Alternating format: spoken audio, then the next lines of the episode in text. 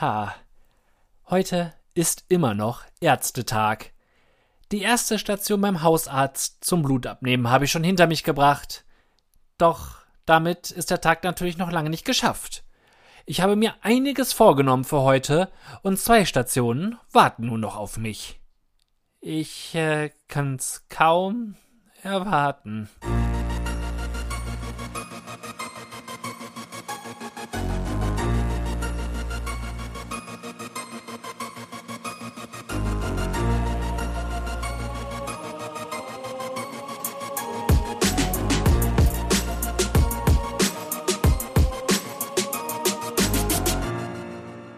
Aus Misanthropolis.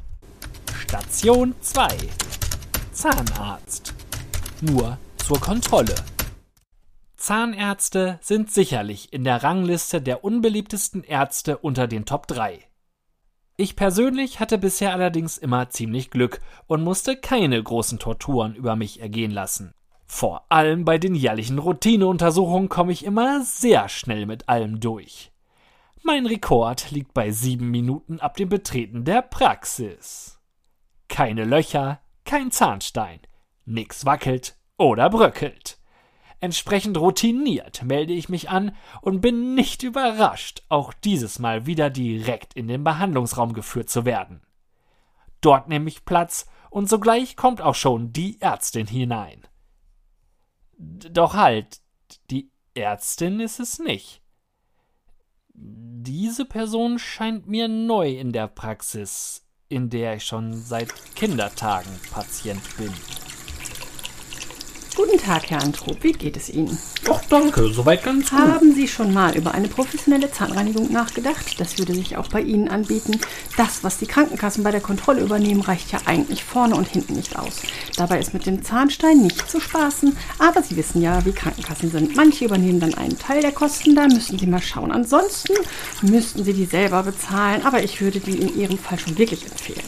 Ähm, soll ich den Mund nicht vielleicht erstmal aufmachen, damit Sie schauen können? Sie können dann vorne einfach einen Termin machen. Frau Doktor kommt dann nun gleich zu Ihnen. Ziemlich irritiert lässt sie mich nach ihrem wohl scheinbar schon öfter genauso vorgetragenen Monolog zurück, verlässt den Raum und noch bevor sie die Tür wieder hinter sich zugezogen hat, höre ich sie noch rufen: Frau Inge Müller, bitte in Zimmer eins. Erst als dann die gewohnte Person für die Belange rund um meine Beißer durch die Tür rauscht, kehre ich auch gedanklich ins Hier und Jetzt zurück. Ohne viel Geplänkel werde ich in den Stuhl gedrückt und das gleißende Licht des Arztstuhlstrahlers nimmt mir umgehend mein Sehvermögen. Ein erneut großzügiger Schuss Desinfektionsmittel auf die behandschuhten Hände sorgt dafür, dass sich kurz darauf der Geruch des Mittels gleichermaßen gnadenlos in meiner Nase festsetzt, wie sich zeitgleich dessen Geschmack auf meiner Zunge ausbreitet, während die gute Frau Doktor gefühlt mit zwölf Fingern in meinem Mundraum rumfuhrwerkt. Na, Phil, wie geht es Ihnen? Gut ins neue Jahr gekommen? Man kann ja nur hoffen, dass es besser wird als das letzte, ne? Aber was will man machen, oder? Wegfahren fehlt einem ja schon irgendwie auch, stimmt's? Hatten Sie da auch schon Pläne? Ja, kann man ja alles vergessen, ne? Hoffen wir mal, dass die Impfen helfen, wa? Würden Sie sich impfen lassen? Also wir Ärzte müssen ja... Der weitere Verlauf des Monologs geht in dem ohrenbetäubenden Rauschen des Speichelsaugers unter. Nicht tragisch, da ich eh nicht antworten kann, weil mittlerweile auch die dazugekommene zahnmedizinische Fachangestellte noch mit weiteren siebzehn Fingern in meiner Kiefergegend herumrödelt. Speichelsauger. Sollte ich mal als Gerät wiedergeboren werden, wäre das sicher eines der letzten, das ich mir aussuchen würde. Manche scheinen das in ihrem vorherigen Leben bereits gewesen zu sein. So scheint mir der eine oder andere in meinem Büro durchaus schon bereits Erfahrungen in diesem Bereich zu haben. Kurz erinnere ich mich noch, dass man mir mal erzählt hat, dass man den kleinen Speichelsauger für Kinder jenen Kindern gegenüber auch den kleinen Schlürfer nennt. Äh, da wird plötzlich von mir abgelassen und ich habe meinen Mund wieder für mich und auch meine Sehkraft zurück. Man hat nichts gefunden und ich kann gehen. Ich bedanke und verabschiede mich und verlasse die Praxis. In meinem Auto schaue ich in den Rückspiegel. Okay. Ja... Ich sehe nicht aus wie Steven Tyler. Mein Mund wurde also nicht wie befürchtet komplett aufgedehnt und sieht normal aus. Also weiter geht's zur letzten Station für heute. Station drei. Orthopäde Röntgen.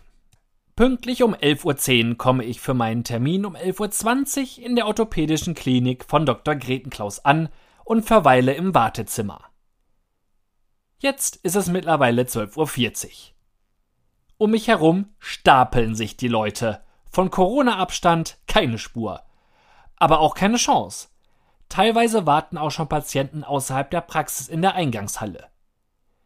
Ich sitze in eine Ecke gequetscht und versuche, meine Schulter im Gemäuer zu versenken, um zu meinem Nebenmann wenigstens den physisch maximal möglichen Abstand zu erzielen. Stehen ist für mich bei der aktuellen Wartezeit keine Option. Leider zum Leidwesen einer älteren Dame, die neu dazugekommen ist und sich ausdrucksvoll nach einem Sitzplatz umschaut. Niemand reagiert. Auch ich nicht. Schönen Gruß an Inge, grummel ich gedanklich und wenig ehrenvoll, als sich dann doch noch ein Herr Mitte fünfzig bemüht und der Dame seinen Stuhl anbietet. Ja gut, klar, bin ich jünger. Aber wir sind hier nicht im Bus, sondern beim Orthopäden. Vielleicht hat die gute Dame Problemchen mit der Hand und kann dann letztendlich sogar noch besser stehen als ich. So rede ich mir meinen durch Wartefrust geschürten Trotz selber schön. Weitere Minuten vergehen. Viele Minuten. Weitere Patienten strömen ein, weit mehr als in den Untersuchungsraum gerufen werden. Um dreizehn Uhr fünfunddreißig stapft eine männliche Arzthelferin in den überfüllten Raum und steuert auf mich zu. Es ist sehr voll. Würden Sie vielleicht ein anderes Mal wiederkommen? Ähm, ungern? Es ist sehr voll. Es ist sehr lange her, dass es elf Uhr zwanzig und damit Zeit für meinen Termin war. Der Arzthelfer macht kehrt und verlässt schnurstracks den Raum. Ernsthaft? Niemand anderes wird gebeten zu gehen? Ich wäre jetzt das Bauernopfer? Ich bin jetzt der Stöpsel, den man zieht, damit die Patientenflut abfließen kann? Nee, Freunde. Hatte ich zwischenzeitlich mit dem Gedanken gespielt, aufgrund der enormen Verzögerung aufzugeben und freiwillig zu gehen, habe ich nun neue Motivation getankt. Ich verlasse diese Praxis erst, wenn ich an der Reihe gewesen bin und wenn es bis neunzehn Uhr... Herr Antrop, bitte in die drei. Ach, guck, es geht doch. Ich darf das Wartezimmer verlassen und sitze nun auf dem Flur. Vor Zimmer drei. Zusammen mit fünf anderen. Naja, immerhin. Weitere zwanzig Minuten später wird mein Bein geröntgt. Ich warte erneut fünfunddreißig Minuten und dann, ja dann darf ich endlich zum Arzt. Äh, zumindest zu seinem Schreibtisch. Davor darf ich nun Platz nehmen, dahinter sitzt allerdings niemand. Ich warte. Meine Blicke kreisen umher und treffen immer wieder auf verschiedene Bilder eines Brautpaares, wobei man immer nur den Arm des Bräutigams sieht, während die Braut komplett zu sehen ist. Mal auf einer Burgmauer, mal auf einem spanischen Balkon, mal in einer Achterbahn, mal in einem Kellergemäuer. Junge, Junge, die waren aber gut unterwegs an ihrem Hochzeitstag. Darüber ein wenig verwundert betrachte ich das Bild genauer und stelle fest, dass die Braut gar keine Frau ist, sondern eine Schaufensterpuppe.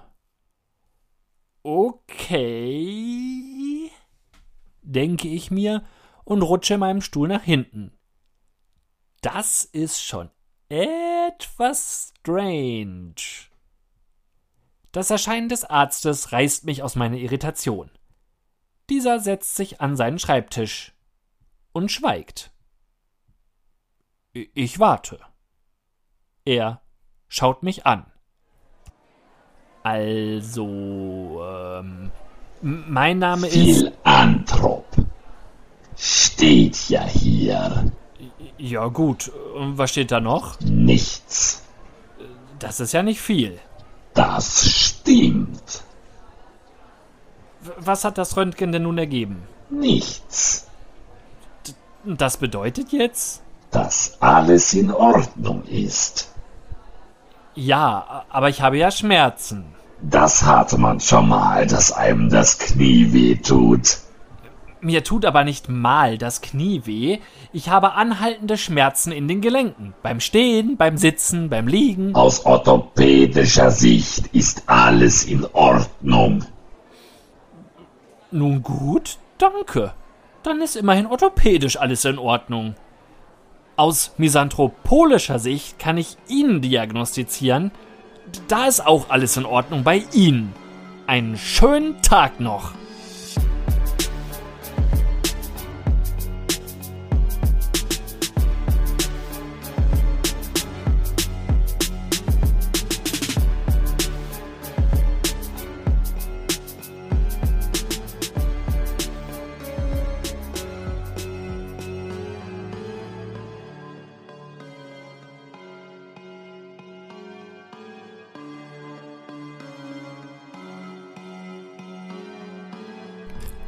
Aus Misanthropolis.